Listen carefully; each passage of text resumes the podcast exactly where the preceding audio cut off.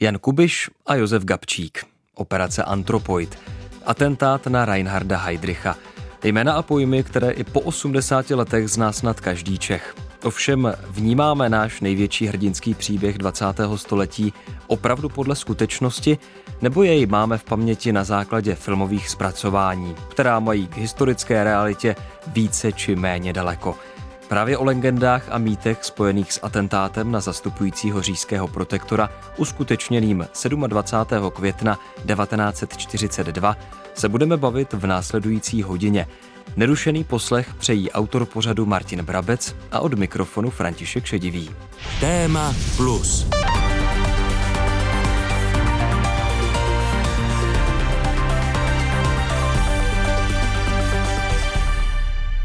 Tu scénu z filmu režiséra Jiřího Sekvence Atentát si možná vybavíte. Těžké kostelní dveře se smírným skřípěním otevírají, jsou slyšet tiché kroky po dlažbě. Adolf Opálka s namířenou pistolí čeká krytý za zábradlím na empoře a když vidí, jak dolů do kostelní lodi opatrně vcházejí první příslušníci gestapa a němečtí vojáci s puškami, spustí palbu – i hned se přidává Jan Kubiš a Josef Bublík, kteří taktéž z výšky střílí na nepřítele jednu dávku ze samopalů Stengan za druhou. První Němci padnou k zemi mrtví nebo ranění. Boj zuří dál. Stateční parašutisté mění zásobníky, ale nacistů je příliš mnoho. V podzemní kryptě mezi tím Josef Gabčík, Jan Hrubý, Jaroslav Švarc a Josef Valčík ládují zásobníky náboji a připravují se na poslední hodiny vzdoru.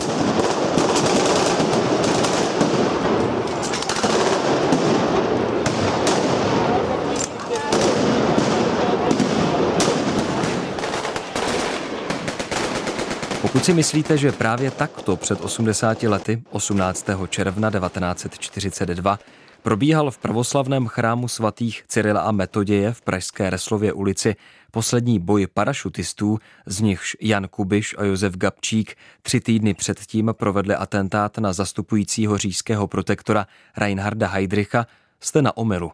Jde o filmovou fabulaci, která stejně jako řada dalších mýtů spojených s tímto nejslavnějším činem českého protinacistického odboje během několika desetiletí zakořenila v podvědomí národa, co by historický fakt. Lidé český, jménem pana státního prezidenta a vlády Čech a Moravy obracím se k tobě ve chvíli nad jiné vážné a smutné zastupující říšský protektor SS Obergruppenführer a generál policie Reinhard Heydrich podlehl dnes ranám. Zločin z 27. května přivodil smrt jednomu z nejzasloužilejších mužů německé národně socialistické. Film režiséra Jiřího Sekvence z roku 1964 Atentát viděli snad všichni, kdo se zajímají o českou historii. Ve své době průlomové dílo dostalo v uvolněnější umělecké atmosféře 60. let na plátnakin příběh, o kterém se od nástupu komunistů k moci v únoru 1948 příliš mluvit nemohlo, a když, tak s negativními konotacemi. Film, v němž skvělé herecké výkony podali hlavně Ladislav Mrkvička, co by Josef Gabčík, Rudolf Jelínek jako Jan Kubiš, či Radoslav Brzobohatý, jenž stvárnil Adolfa Opálku – Film prolomil hráz zatvrzelého mlčení a odhrnul většinu z ideologického bahna, kterým komunistický režim od roku 1948 paravýsadky z Londýna, včetně slavného antropoidu, dehonestoval. Jenže v mnoha ohledech je sekvencův film ve skutečnosti do určité míry fikcí, která nekoresponduje s historickými fakty.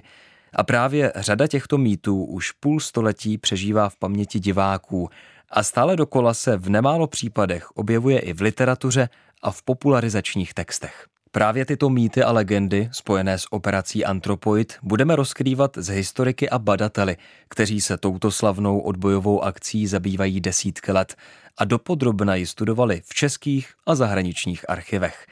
Těmito odborníky jsou vojenský historik a ředitel památníku Lidice Eduard Stehlík, historik a archivář Vojtěch Šustek a badatel a spisovatel Jaroslav Čvančara.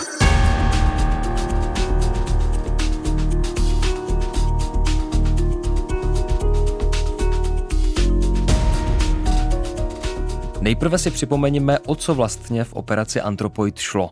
Když 27. září 1941 dorazil do Prahy obávaný šéf nacistického hlavního říšského bezpečnostního úřadu Reinhard Heydrich, aby na Pražském hradě zastoupil podle Adolfa Hitlera příliš mírného dosavadního protektora Konstantina von Neuráta, pro obyvatele protektorátu Čechy a Morava nastaly dosud nejtěžší časy. Fakticky třetí nejmocnější muž Hitlerovy říše, mimo jiné budoucí spoluarchitekt takzvaného konečného řešení židovské otázky, nechal i hned zatknout s odbojem spolupracujícího protektorátního ministerského předsedu Aloise Eliáše. Vydal nařízení o výjimečném stavu, jímž sám sebe zmocnil zavést stané právo, což také následující den učinil. Zum Schutze der Interessen des Reiches und der Bevölkerung des Protektorats Böhmen und Mähren verhänge ich daher unter Bezugnahme auf die Verordnung des Reichsprotektors in Böhmen und Mähren den zivilen Ausnahmezustand. Začíná tak téměř čtyřměsíční období teroru, takzvané první Heidrichiády, kdy nacisté v Praze a v Brně popraví 486 vlastenců a dalších 2242 lidí pošlou k likvidaci do koncentračních táborů. Mezi prvními zastřelenými jsou i čelní muži někdejší československé armády, například velitel odbojové organizace Obrana národa generál Josef Bílý. Zprávy o vraždění české elity vyvolají touhu po pomstě mezi představiteli londýnské exilové armády. Zrodí se plán na zorganizování výsadku, který má odstranit buď taktéž nenáviděného státního tajemníka Karla Hermana Franka, jakožto vykonavatele tvrdé linie okupační zprávy, nebo dokonce samotného Heidricha. Netrvá to dlouho a za primární cíl je určen právě 37-letý SS Obergruppenführer. Mise, která neměla v nacisty okupovaných státech Evropy za celou válku obdoby, byla svěřena rotmistrům Josefu Gabčíkovi a Janu Kubišovi, kteří, co by výsadek Antropoid, se skočili nad protektorátem v noci z 28. na 29. prosince 1941. The object of the Operation Anthropoid is the assassination of Herr Heydrich, the German protector in Czechoslovakia, and a small box contains equipment for an attack on him in car on his way from the castle in Prague to his office. Tak zní v originálu část zápisu kapitána Alfgara Hesket Pritcharda z britské sekce SOE, která měla na starost přípravu a organizaci výsadků do nacisty okupovaných států.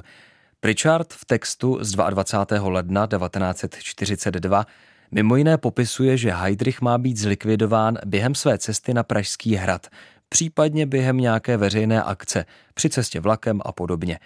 Jak víme, Jan Kubiš a Josef Gabčík si nakonec jako místo nejvhodnější pro útok vyberou ostrou zatáčku na tehdejší Kirchmajerově třídě, dnes křižovatka ulic Zenklovy a v Holešovičkách.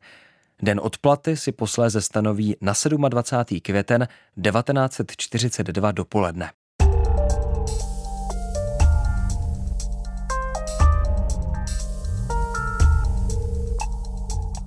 Jeden z nejvíce zakořeněných mýtů, který mnohdy opakuje i současná literatura a nejrůznější filmová a televizní zpracování operace Antropoid, se týká přímé účasti parašutisty výsadku Silver A Josefa Valčíka na místě atentátu 27. května 1942. Ve chvíli, kdy se Heidrichův Mercedes přiblížil k osudové zatáčce, měl Valčík dát Kubišovi s Gabčíkem signál odrazem slunce v zrcátku – Právě tak jsme to viděli v již zmiňovaném filmu Atentát z roku 1964. Jenže, jak zdůrazňuje badatel Jaroslav Čvančara, je to výmysl. Třeba záležitost se zrcátkem je nesmysl, protože ten den nebylo počasí na to, aby se dalo spolehnout na odraz slunce. Jo, to je jako další věc. Když jsem o tom hovořil s režisérem Sekvencem, tak on mi tehdy řekl, no jo, ale to, to pro filmaře to je příliš velké lákadlo, že jo? no tak museli jsme použít zrcátko. Jak to tedy bylo se zapojením parašutisty Josefa Valčíka do provedení atentátu do opravdy? Podle současného stavu poznání historiků nijak. Na místě útoku totiž onoho osudného 27. května 1942 vůbec nebyl. Důvody vysvětlí vojenský historik Eduard Stehlík, ředitel památníku Lidice. Pokud je o Valčíkův případ, a domnívám se, že tahle legenda je nesmazatelně spojena zejména s filmem Jiřího sekvence Atentát, kde je mu dán velký prostor a kde pobíhající parašutista se zrcátkem sehrává svoji roli. Podle mého názoru jde o věc, která je jednoznačně nesprávná, protože a to cítím vnitřně. Jan Kubiš s Josefem Gabčíkem dostali svěřený nesmírně nebezpečný a důležitý úkol. A ten úkol dostali k provedení oni dva.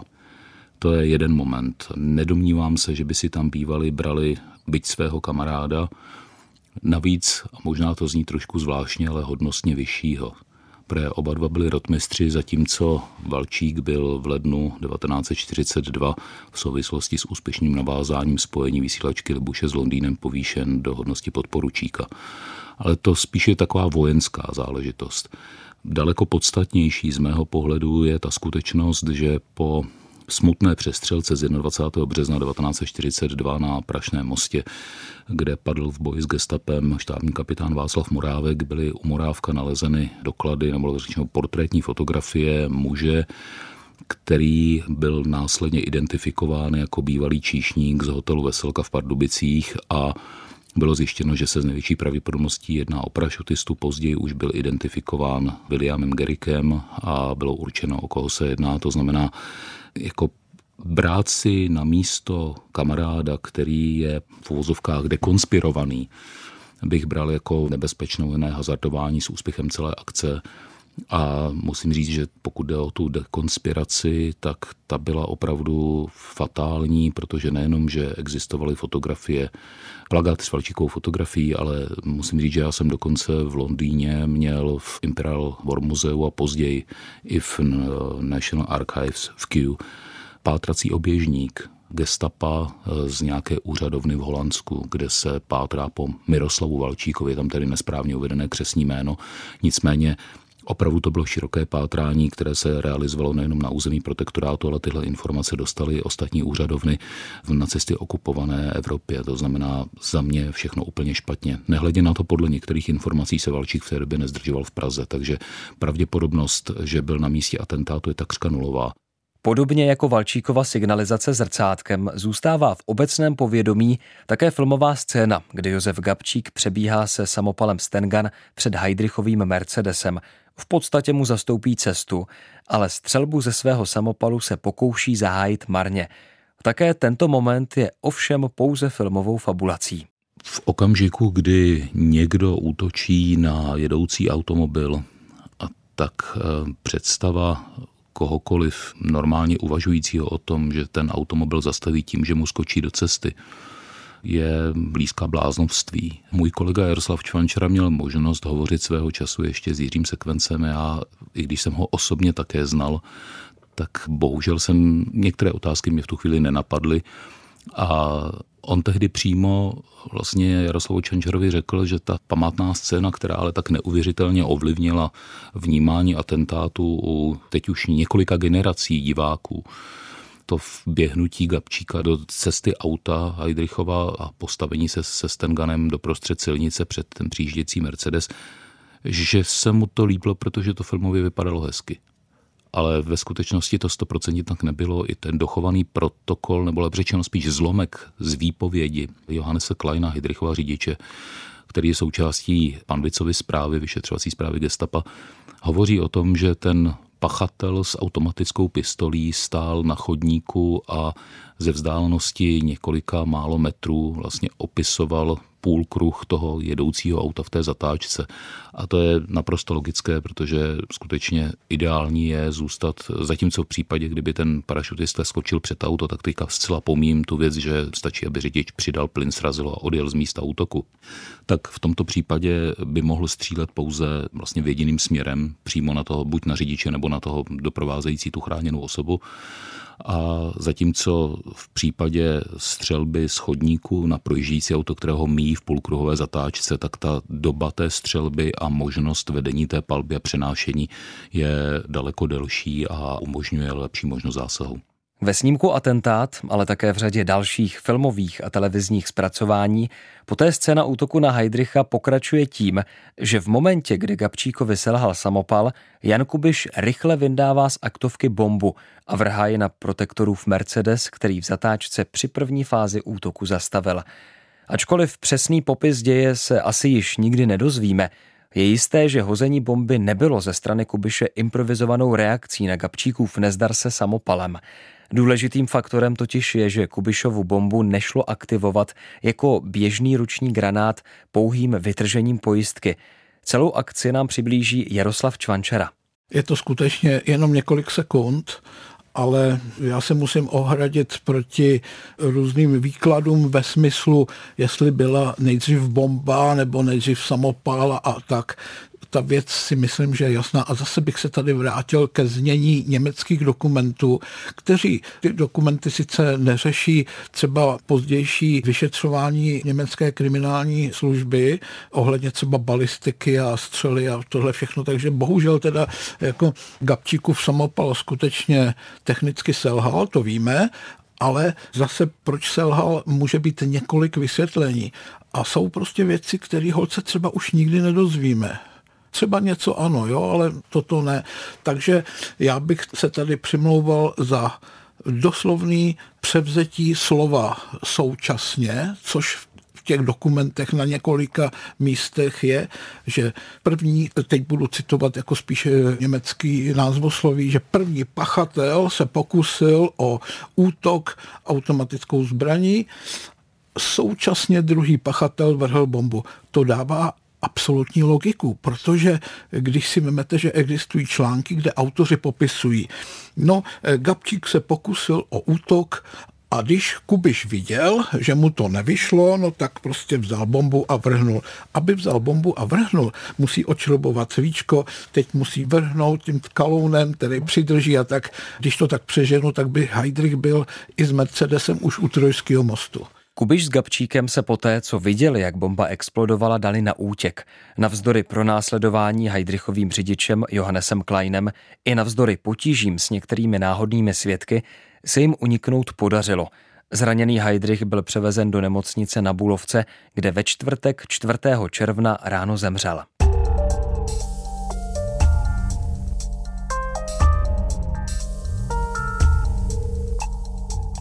Souvislosti s provedením útoku bývá v literatuře zmiňována přítomnost v místě atentátu nejen Valčíka, ale ještě dalšího parašutisty, velitele výsadku Outdistance Adolfa Opálky.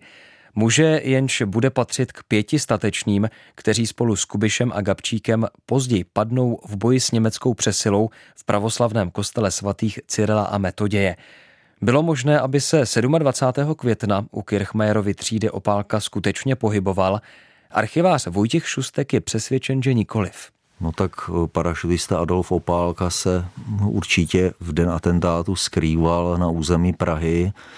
Připouštím, že možná o plánovaném útoku na Heidricha věděl, ale veškeré další úvahy o tom, že nějakým způsobem přímo nebo nepřímo na útoku na Heidricha asistoval, tak proto nejsou žádné důkazy.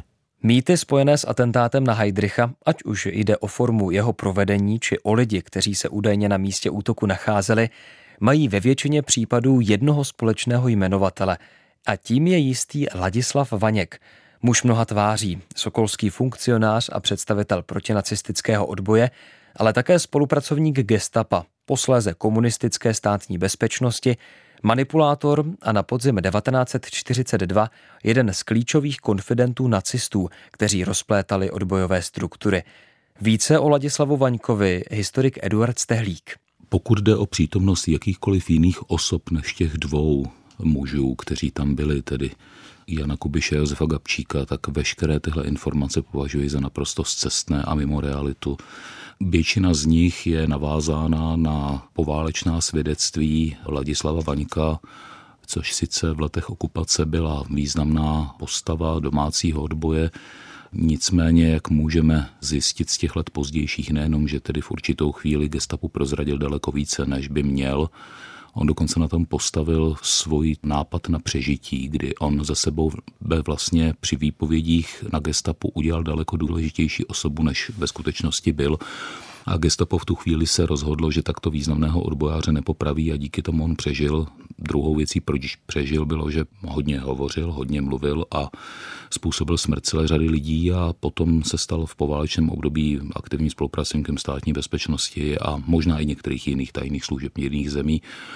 Ale je zajímavé, když se podíváme na jeho svědectví, tak jak se v postupem času vyvíjejí od těch prvních publikovaných, kdy hovořil s Miroslavem Ivanovem při jeho první knize nejen černé uniformy, později už vycházela pod názvem Atentát na Reinharda Heydricha, jako kdyby se s přibývajícími lety a měsíci Ladislav Vaněk rozpomínal na přítomnost dalších a dalších a dalších a dalších osob, kdy najednou byl na místě atentátu dokonce on sám v kolečkovém křesle s pistolí na klíně a, a kdy celý atentát měl být natáčen plukovníkem letectva Plasem a podobné věci. Já, když potom se člověk na ty poslední svědectví z poloviny 80. let podívá, tak dospěje k závěru, a to se týká i přítomnosti Adolfa Opálky, dospěje k názoru, že snad ten Heidrich s tím Mercedesem tam ani nemohl projet, jaký tam byl nával.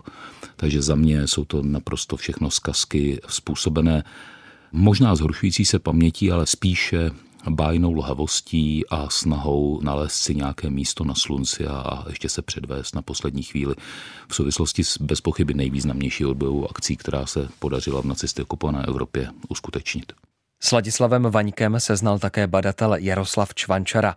Jak na něj vzpomíná? Já jsem se s ním osobně seznámil doslova v polovině 80. let a vyhledal jsem ho jako váženého pamětníka a tak a on mě taky docela přátelsky přijal, takže jsme se asi dva roky scházeli.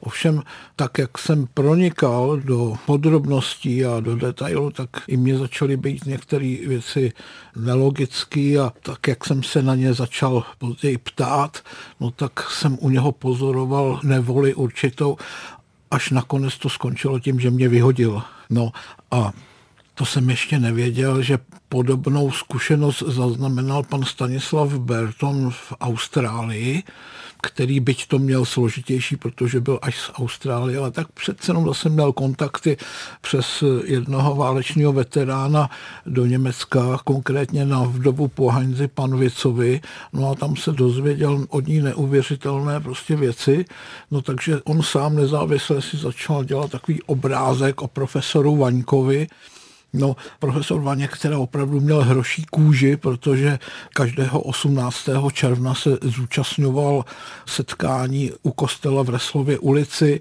nechával se fotit s přeživšími parašutisty, já sám jsem ho takhle jednou vyfotografoval a to jsem ještě nevěděl, že skutečná role profesora Vaňka je víc než temná, protože On byl zatčen brněnským gestapem už v roce 1939 a byl několik dní vyslýchán a e, později propuštěn. No to se jen tak nestávalo, aby člověk, který se trošku namočil do odboje, byl propuštěn, takže to bylo zřejmě něco za něco. A po druhé údajně, to už psal potom jako těm, kteří tomu chtěli věřit, že unikl zatčení při akci Sokol v říjnu 41. Já na to mám jiný názor. Podle mě prostě odešel do Prahy, aby tady se nějakým způsobem začal orientovat ve zbytcích odboje a hlavní úřadovně gestapa v Brně tyto poznatky předával.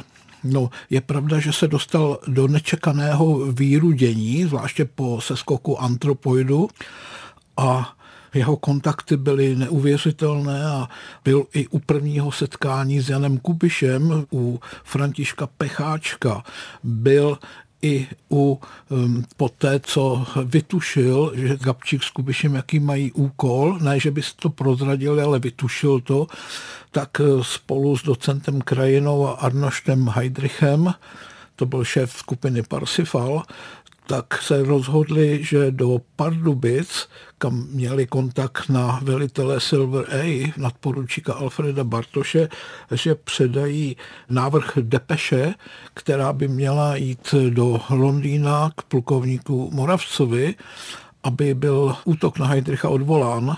Ladislav Vaněk ovšem nebyl jediným významným autorem a šiřitelem lží spojených s atentátem na Heidricha. Jedním z dalších byl agilní komunistický režimní historik Čestmír Amort. Více o další legendě, kterou spolu s Vaňkem vědomně šířili, poví Vojtěch Šustek. Do dneška se bohužel stále ještě traduje již dávno vyvrácená mystifikace a sice, že vlastně Heidrich už tady před atentátem, že už vlastně měl skončit v protektorátu a že měl být odvelen do Francie. Tady tato lež pochází od Ladislava Vaňka, bývalého odbojáře a později spolupracovníka gestapa a od Čestmíra Amorta, Vlastně cílem tady této lži, této mystifikace mělo být přesvědčit českou veřejnost, že Heidrich už by bez tak v nejbližších dnech z protektorátu odešel, takže jeho likvidace a následné oběti byly naprosto zbytečným utrpením českého národa, že vlastně tady ten atentát na Heidricha, že chtěl prezident Beneš a buržázní emigrace, aby si dělali na západě zásluhy. Tady toto je prostě vylhané Čestmír Amort dokonce přišel s tvrzením o existenci dokumentu, který měl potvrzovat skutečnost, že Londýn o připravovaném přesunu Heidricha věděl. Byl však zcela smyšlený. Posloucháte pořad Téma Plus. Příběhy o tom, jak minulost ovlivňuje současnost.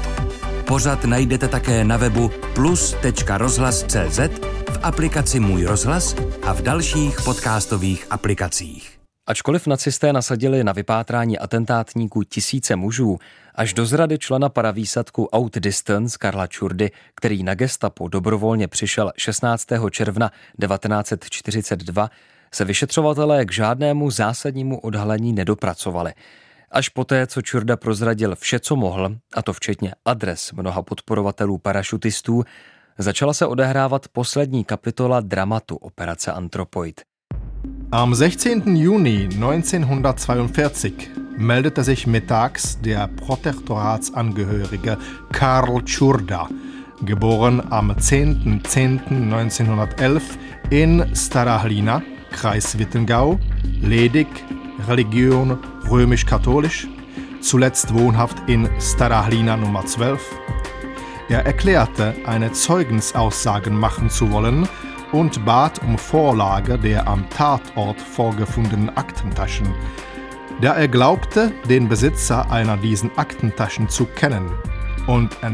Ze zprávy hlavní úřadovny státní policie Praha z 20. června 1942. Dne 16. června 1942 v poledne se přihlásil protektorátní příslušník Karel Čurda, narozený 10. října 1911 ve Staré Hlíně, okres Třeboň, svobodný římskokatolického vyznání, naposledy bytem ve Staré hlíně číslo popisné 12. Prohlásil, že chce učinit svědeckou výpověď a požádal o předložení aktovek nalezených na místě atentátu, neboť se domníval, že vlastníka jedné z nich zná a bude o něm moci podat konkrétní informace. Uvedl, že aktovka patří jistému Josefu Gabčíkovi.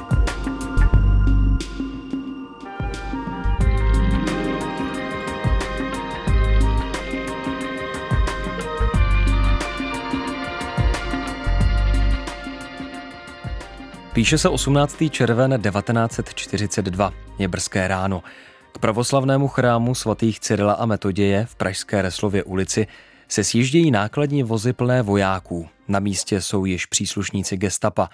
Den předtím dva z pomocníků antropoidu, Hana Krupková a Aťa Moravec, po zatčení na základě informací Karla Čurdy a po brutálních německých výsleších, prozradí, kam se parašutisté, kteří provedli atentát na Heidricha, ukryli – ke kostelu, v němž přebývalo kromě Jana Kubiše a Josefa Gabčíka dalších pět parašutistů, dorazilo 19 důstojníků a 740 příslušníků Waffen SS, řada gestapáků a členů německé policie. Krátce po čtvrté hodině ráno první muži z gestapa a SS vstoupili do kostela. O chvíli později se rozhořel boji. Ovšem nikoliv takový, jak jej známe hned z několika filmových zpracování. 18. června, kdy opět, říkám, je to zásadním způsobem zkresleno sekvencovým filmem a, a posléze i tedy nejnovějším antropoidem, kdy se domnívám, že takový Verden, jaký tam předvedli, obrazně řečeno, od, tam chybělo jenom už na obou dvou stranách dělostřelectvo, protože několik stenganů a nekonečné zásobníky a házení granátů z jedné druhé strany je naprosto vzdáleno realitě. Ve skutečnosti měla sedmička parašutistů k dispozici jenom velmi skromný arzenál zbraní, jimiž se mohla stonásobné přesile bránit. Více Vojtěch Šustek. Skutečnost byla taková, že parašutisté na kůru i ti v té kryptě byli vyzbrojeni pistolemi značky Colt. Ti parašutisté na kůru, tak e, ti měli dvě perkusní bomby, vlastně stejného typu, jaký použil Kubiš při útoku na Heidricha a Němci tak ti byli vyzbrojeni samopaly, měli souvislý přísun munice a útočné ruční granáty.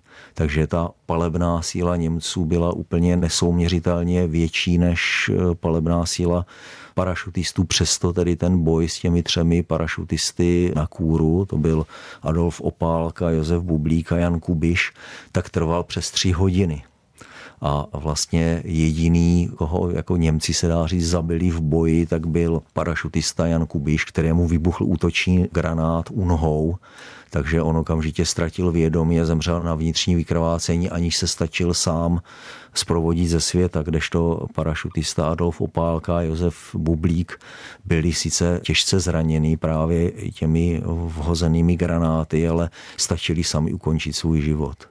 Nabízí se otázka, proč parašutisté určení pro tak nebezpečnou misi nebyli vyzbrojeni lépe, nebo z jakého důvodu jim zbraně nezajistil domácí odboj.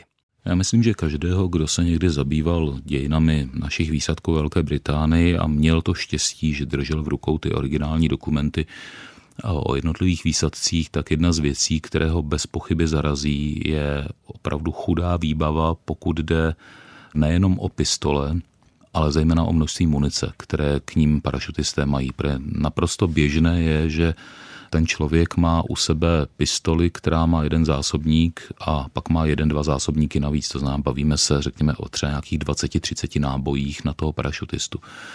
Což když si člověk uvědomí, že ti lidé se skakovali do okupované země, kde prakticky veškeré zbraně byly německou armádou nebo bezpečnostními složkami zabaveny už v březnu 1939, kdy pod drakonickými tresty lidé odevzdávali, pokud někde měli nějakou soukromou pistoli nebo v některých případech lovecké zbraně podobně, zná obstarání nějakého střeliva bylo nesmírně složité, tak mám dojem, že to malinko svědčí o tom, že i v Británii si vlastně neuvědomovali to, že tahle země vlastně nevedla na podzim 38 ani 39 válku a že tím pádem nebylo možné někde na polích se sbírat eh, metráky munice ale eh, že opravdu tohle je nedostatkové zboží. Poté, co Němci zlikvidovali odpor trojce parašutistů v kostelní lodi, soustředili síly na podzemní kryptu, kde se ukrývali Josef Gabčík, Jan Hrubý, Jaroslav Švarc a Josef Valčík. Kvarteto parašutistů nemělo kam uniknout, ale v sekvencově filmu Atentát je scéna, kdy se tito muži snaží prokopat jakousi dírou do zdi, snad do odvodňovací kanalizační šachty.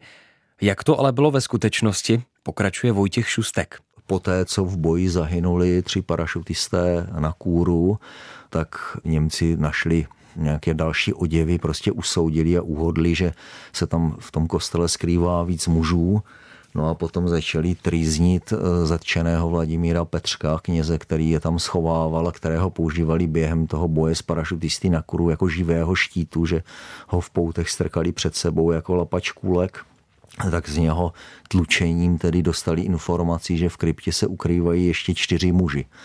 Vladimír Petřek ovšem eh, Němcům zamlčel, že existuje schodiště do krypty a ukázal jim tedy, nebo Němci to našli sami, pouze takovou tu větrací šachtu, prostřednictvím které vlastně eh, Vladimír Petřek parašutisty zásoboval a komunikoval s nimi vlastně ti parašutisté už někdy od těch 4 hodin 15 minut, kdy propukl boj nahoře v kostele, tak samozřejmě věděli, co se děje z té krypty, když se toho gestapo velice obávalo, nebylo úniku a tady jak si to vyobrazení sekvencově filmu, jak se údajně parašutisté snažili prokopávat do nějaké podzemní chodby, tak to je opět další výmysl. Možná, že ten výmysl pramení z toho, že ještě dřív, než tam někdo, buď koncem 80. nebo začátkem 90. let vlastně v té kryptě nechal vytlouct zbíječkou obrovskou díru do zdi, tak tam byl takový důlek jako v takovém tom poválečném vydání Andrejsovy knihy o atentátu na Heidricha, tak tam je dokonce fotografie. Opravdu to byl jenom takový důlek, která neznámého původu. Nikdo neví, kdy tam ten důlek vznikl. Ovšem parašutisté, jak dokládá gestapo třeba ve svých dokumentech, tak určitě zkoumali ještě před příchodem Němců možnosti eventuálního úniku. Takže třeba mříž z budovy Fary do dvora, tak ta byla například uvolněná, takže by jí šlo vysadit, čili oni parašutisté, jak si asi zřejmě po té, co tam přišli, tak asi zvažovali alternativy možného úniku, ale bohužel žádné tyto alternativy nebyly. Když v kryptě kostela svatých Cyrila a Metoděje zazněly poslední výstřely, jimiž parašutisté Gabčík, Valčík, Švarc a Hrubý ukončili své životy, mohli také Němci sčítat své ztráty – Ač filmová zpracování ukazují něco zcela jiného, ve skutečnosti nacisté nepřišli ani o jednoho svého muže. Více přiblíží Eduard Stehlík. Jedna z legend, které se váží k tomu boji 18. června, je pochopitelně a opět podpořená filmovým zpracováním jsou nekonečné hektakomby padlých příslušníků Waffen SS, kteří byli při tom boji zabiti našimi parašutisty. Pravda je zase někde úplně jinde, s výjimkou několika lehkých zranění, možná komplikovanější prostřílené nohy při pokusu spustit se do podzemí chrámu, ale jinak zásahy spíš odraženou omítkou nebo zásah do přelby, který toho vojáka třeba nějakým způsobem byl otřesený a měl bolesti hlavy zasažený, jako zablokovaný krk a podobně, tak k ničemu jinému dalšímu nedošlo. Při boji o chrám nepadl žádný příslušník Waffen SS. Nicméně znovu zdůrazňuji, z pozdějšího líčení Karla von Treuenfelda, velitele Waffen SS protektorátu, prakticky to, co se odehrávalo 18. června v Reslově ulici, byl bojová, bojová akce Waffen SS na frontě se vším všudy. To znamená, i z těchto svědectví vyplývá, přestože z pohledu nacistů kluci byli pachateli vlastně útoku na jejich vysoce postaveného funkcionáře, tak tam není možné nezaznamenat určitý stupeň obdivu. A ostatně je to vidět i v případě Karla Hermana Franka, který potom konstatuje, že nesmí být zanechána Čechům stopa o heroismu těchto mužů, kteří tady tímto způsobem vlastně sedm hodin bojovali proti stonásobné přesile.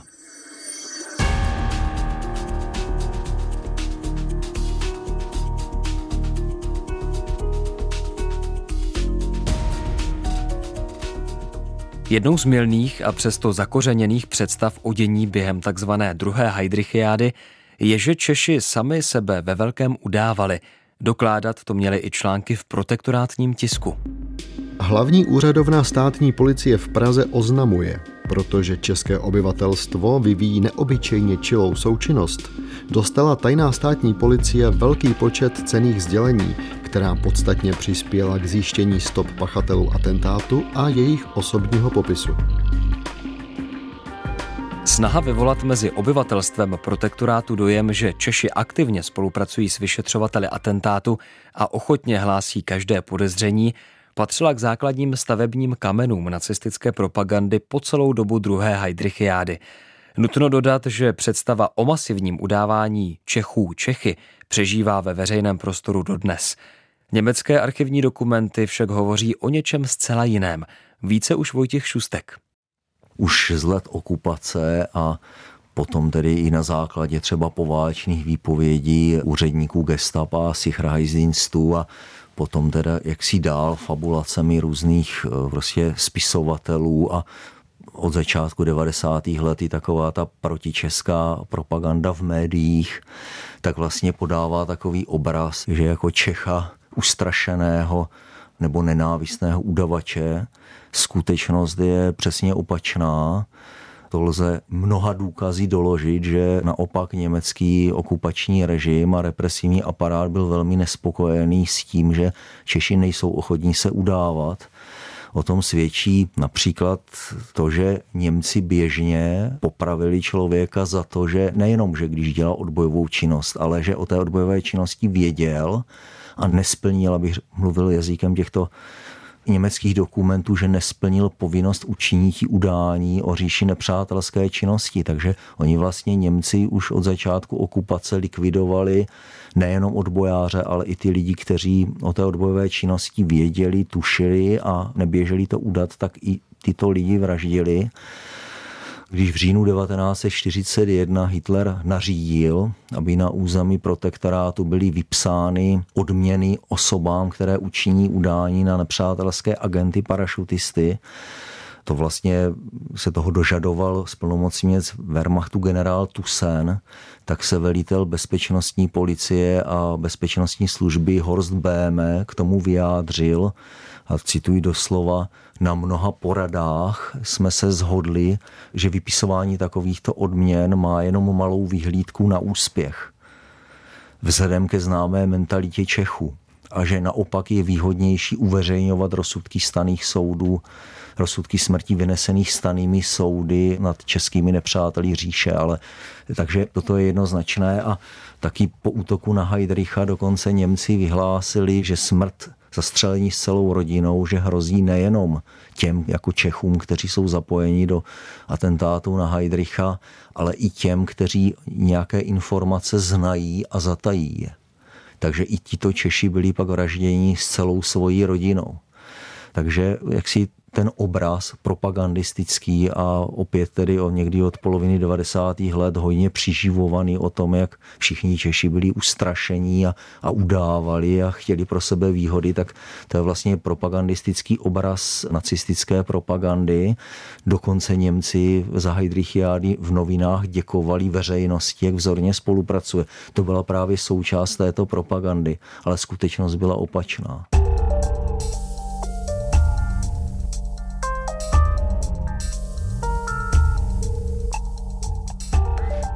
Mýty a legendy neprovázejí jen samotný průběh atentátu, jeho vyšetřování či poslední boj parašutistů v kostele svatých Cyrila a Metoděje, ale také to, kdo konkrétně a z jakých důvodů rozkaz k provedení útoku na zastupujícího říjského protektora vydal – v literatuře a také v učebnicích se stále často opakuje tvrzení, že hlavním motivem k rozhodnutí zlikvidovat Reinharda Heydricha byla snaha lidí okolo Edvarda Beneše v londýnském exilu dokázat spojencům, že i Češi v protektorátu jsou schopní a ochotní výrazně pomoci v boji proti nacismu.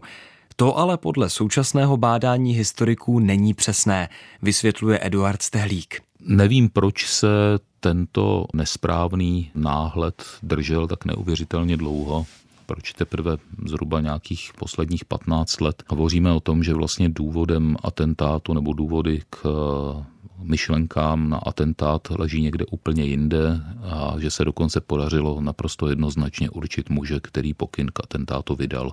Oni můžeme je plukovní generálního štábu František Moravec, šéf druhého odboru Ministerstva národní obrany v Londýně, exilového, a důvod je úplně jiný než mě, ta vysoká politika, ale důvod je pomsta za povražděné kamarády, protože Heidrich po svém příchodu do Prahy hned následující den 28. září 1941 vyhlásil stané právo, ten týžden večer byly zahájeny popravy v ruzinských kasárnách a hned mezi těmi dvěma prvními popravenými byli armádní generál Josef Bílý a divizní generál Hugo Vojta. Šlo řekněme o dva z nejvýše postavených důstojníků Československé armády, kteří byli známí i široké veřejnosti. To nebylo nějaká jména, která lidé neznali.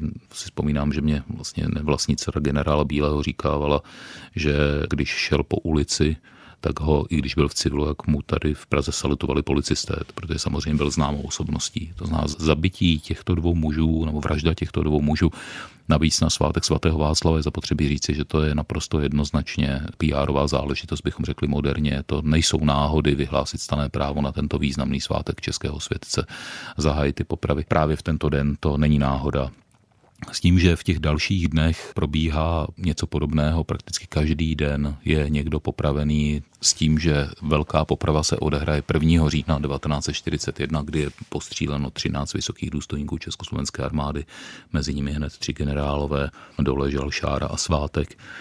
A Dá se říci, že tou popravou z toho prvního, z odpoledne nebo večera 1. října definitivně přetekl ten pohár trpělivosti, protože představitelé našich vojáků nebo našeho armádního vedení a zejména teda plukovník Moravec se na ty věci už dívat. No mimochodem ten první zavražděný generál Bílý byl jeho oblíbeným nadřízeným, prakticky rudně čtyři roky působil právě na zemském vojenském velitelství v Praze jako šéf jeho spravodajského oddělení. O tom, že vztah těchto dvou mužů byl mimořádný, svědčí to, že Moravec, řekněme, vystoupil z toho stínu šéfa spravodajské služby a a publikoval potom na podzim roku 1941 v týdeníku Čechoslovák v Londýně článek o hlédnutí za generálem Bílým, takový velký nekrolog, který vyšel dokonce na titulní straně. A Jednoznačně se ta myšlenka na atentát rodí v Moravcově hlavě jako pomsta za povražděného oblíbeného velitele, potom po smrti těch 13 vysokých důstojníků už není vlastně cesta zpět a jestliže ta zpráva v Londýně 2. října ráno, tak eh, ten týž den dává Moravec pokyn, aby mu na následující den odpoledne přivedli dva parašutisty, že je bude chtít seznámit se speciálním úkolem a opravdu existuje zápis z 3. října, kdy je pozván Josef Gabčík a tehdy ještě Karel Svoboda, který se posléze při výtviku zraní je nahrazen Janem Kubišem, ale ta dikce toho dochovaného dokumentu naprosto klíčová je jednoznačná. Tam je řešeno, oba dva jste informováni o tom nesmyslném zabíjení u nás doma. Němci vraždí nejlepší z nejlepších a my musíme ukázat, potřeba něco začít dělat a my musíme ukázat, že vracíme ránu za ránu. A, takže ten dokument je naprosto jednoznačně z mého pohledu nemůžeme hovořit o ničem jiném, než že jde o pomstu za povražděné kamarády. Když se Edvard Beneš o připravované akci na počátku října 1941 dozvěděl, nesouhlasil s ní. V deníkových zápiscích podplukovníka Karla Palečka, který v Británii řídil zvláštní skupinu D, jež vybírala a cvičila příslušníky budoucích paradesantních skupin, je doslova napsáno, že prezident nesouhlasí s atentátem. Beneš byl přesvědčen, že podobnou akci není možné realizovat bez koordinace s domácím odbojem. Tím však neměl na mysli pomoc při jejím provedení, ale její schválení ze strany domácího odboje ještě před vlastním provedením. Informace, jak to s rozhodnutím o atentátu bylo, nenalezneme ani v Benešových pamětech. Věrohodným zdrojem informací nejsou ani vzpomínky Františka Moravce, které vyšly knižně pod názvem Špion jemuž nevěřili. Pro mě bylo nesmírně zajímavé, když člověk se pokoušel nalézt zmínku o tom, kdo vlastně dal ten rozkaz. To nikde není. Beneš to o sobě napsat nemohl, protože to nebyl on a i Moravec se tomu vyhýbá. Bohužel jeho paměti prakticky vznikaly podle mého názoru z větší části až po jeho smrti a pracovala na nich hlavně jeho dcera Hana. A to z důvodů, které mi nejsou úplně jasné a mnohokrát jsme se o tom bavili s Jiřím Šolcem, i s Denkem Jelínkem, kdy vlastně my nevíme, jestli ty fatální selhání nebo fatální omily v těch pamětech, naprosté nesmysly, které se tam objevují, které jsou jednoznačně doložitelné od špatného data se skoku a dalších a dalších věcí, jestli vyplývají z toho, že by plukovník, no tehdy už generál Moravec měl tak zhoršenou paměť, anebo, což já se domnívám spíš, Vlastně celé tyto pasáže vznikaly na základě spíš vzpomínek Hany a rodinných příslušníků než generála jako takového. Takže to si myslím, že je ten zásadní problém. Ale pokud jde o to rozhodování prezidenta, prezident si, eh, Edvard Beneš si často hodně pracoval s faktografií.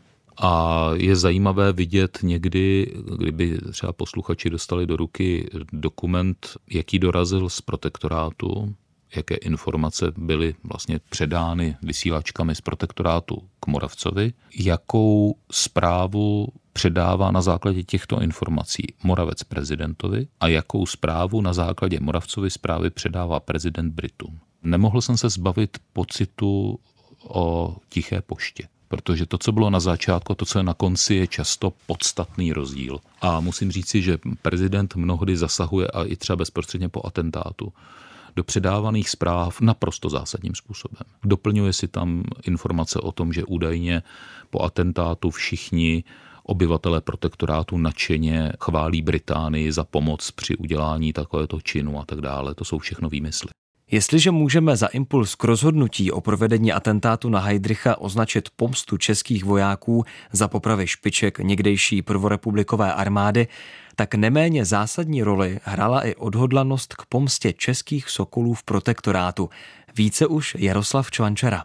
Heydrich si podepsal druhý rozsudek smrti 8. října 1941, kdy nechal zatknout 1500 sokolských funkcionářů, kteří byli deportováni okamžitě do Osvětimi a za několik týdnů už z nich žilo jenom 30. A to, jak se postupně tady dozvídali zbylí nezatčení Sokolové, k nímž například patřil Václav Novák, Jan Zalenka Hajský a v podstatě celý ten řetězec těch Sokolů, co pomáhali potom antropoidu, tak tyhle ty skutečně fundamentální založili ilegální skupinu Rien, s tím, že prostě podle biblického oko za oko, podobně jako uvažoval plukovník Moravec v Londýně, tak oni se rozhodli, že prostě za tohleto Heidrich musí zaplatit. A tady je zajímavé, že zvlášť absolutně nejfundamentálnější byly ženy, kteří tak jak se dneska kolikrát píše, že to stálo zbytečné oběti a tak, tak měli by se ti to, co to píší, by se měli neřiv zeptat těch mrtvých, protože oni sami s tou nejvyšší obětí počítali. Jo, dokonce Gestapo poslalo do Berlína zprávu, kde napsalo, že většina zatčených žen se vyjadřuje ve smyslu jsme hrdi, že můžeme takto zemřít pro svůj národ, pro naši vlast. Jo. A oni sami, Gabčík a Kubiše, jako kódově nazývali silvestrovský dárek, protože ti jejich muži chtěli toto, ale neměli na to prostředky, neměli na to výcvik. A najednou se skočili z nebe mladí prostě tady pod důstojnici že jo, a byli k tomuhle tomu ochotní a schopní.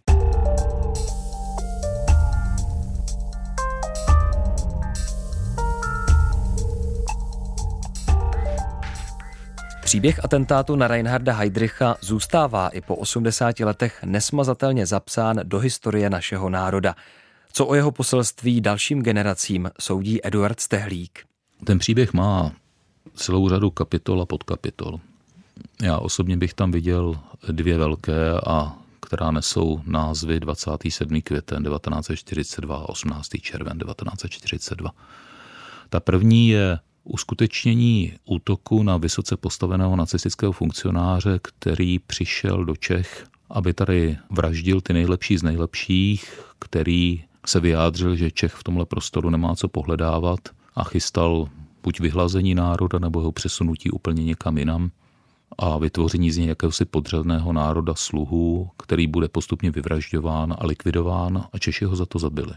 Což myslím si, že není mnoho národů, které si se svým katanem v tom moderním století udělali to, co my jsme udělali Heidrichovi. A rozhodně to vypovídá o tom, že se nevyplácí tenhle národ do nekonečna vystavovat teroru, protože pak se může stát něco, co ten tehdy třeba silnější a sebevědomější naprosto neočekává. A pokud je o tu druhou kapitolu, kapitola 18. června, kdy sedm mužů po sedm hodin bojuje proti víc než sedmistům protivníků, to je možná něco podobného, jako jsou Spartané a jejich 300 vzdorující k Srksově armádě.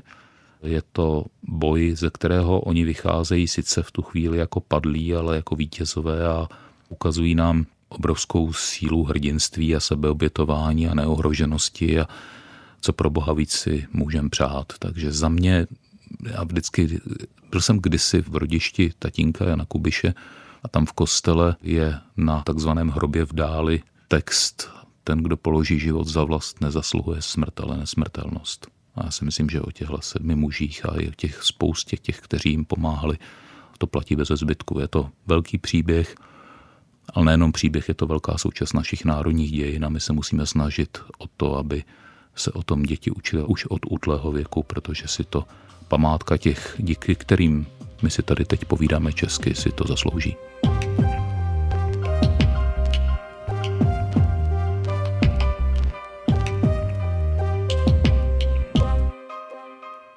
Příběh atentátu na Reinharda Heydricha je navzdory své známosti stále opředený řadou mýtů, polopravd a lží.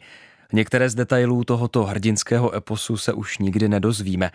Jeho aktéři si je vzali na věčnost.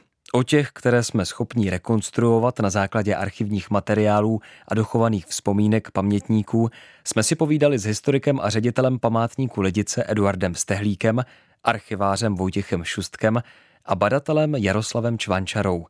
Technicky spolupracovali Lukáš Vorel a Václav Maršík, pořad připravil Martin Brabec a vaším průvodcem byl František Šedivý.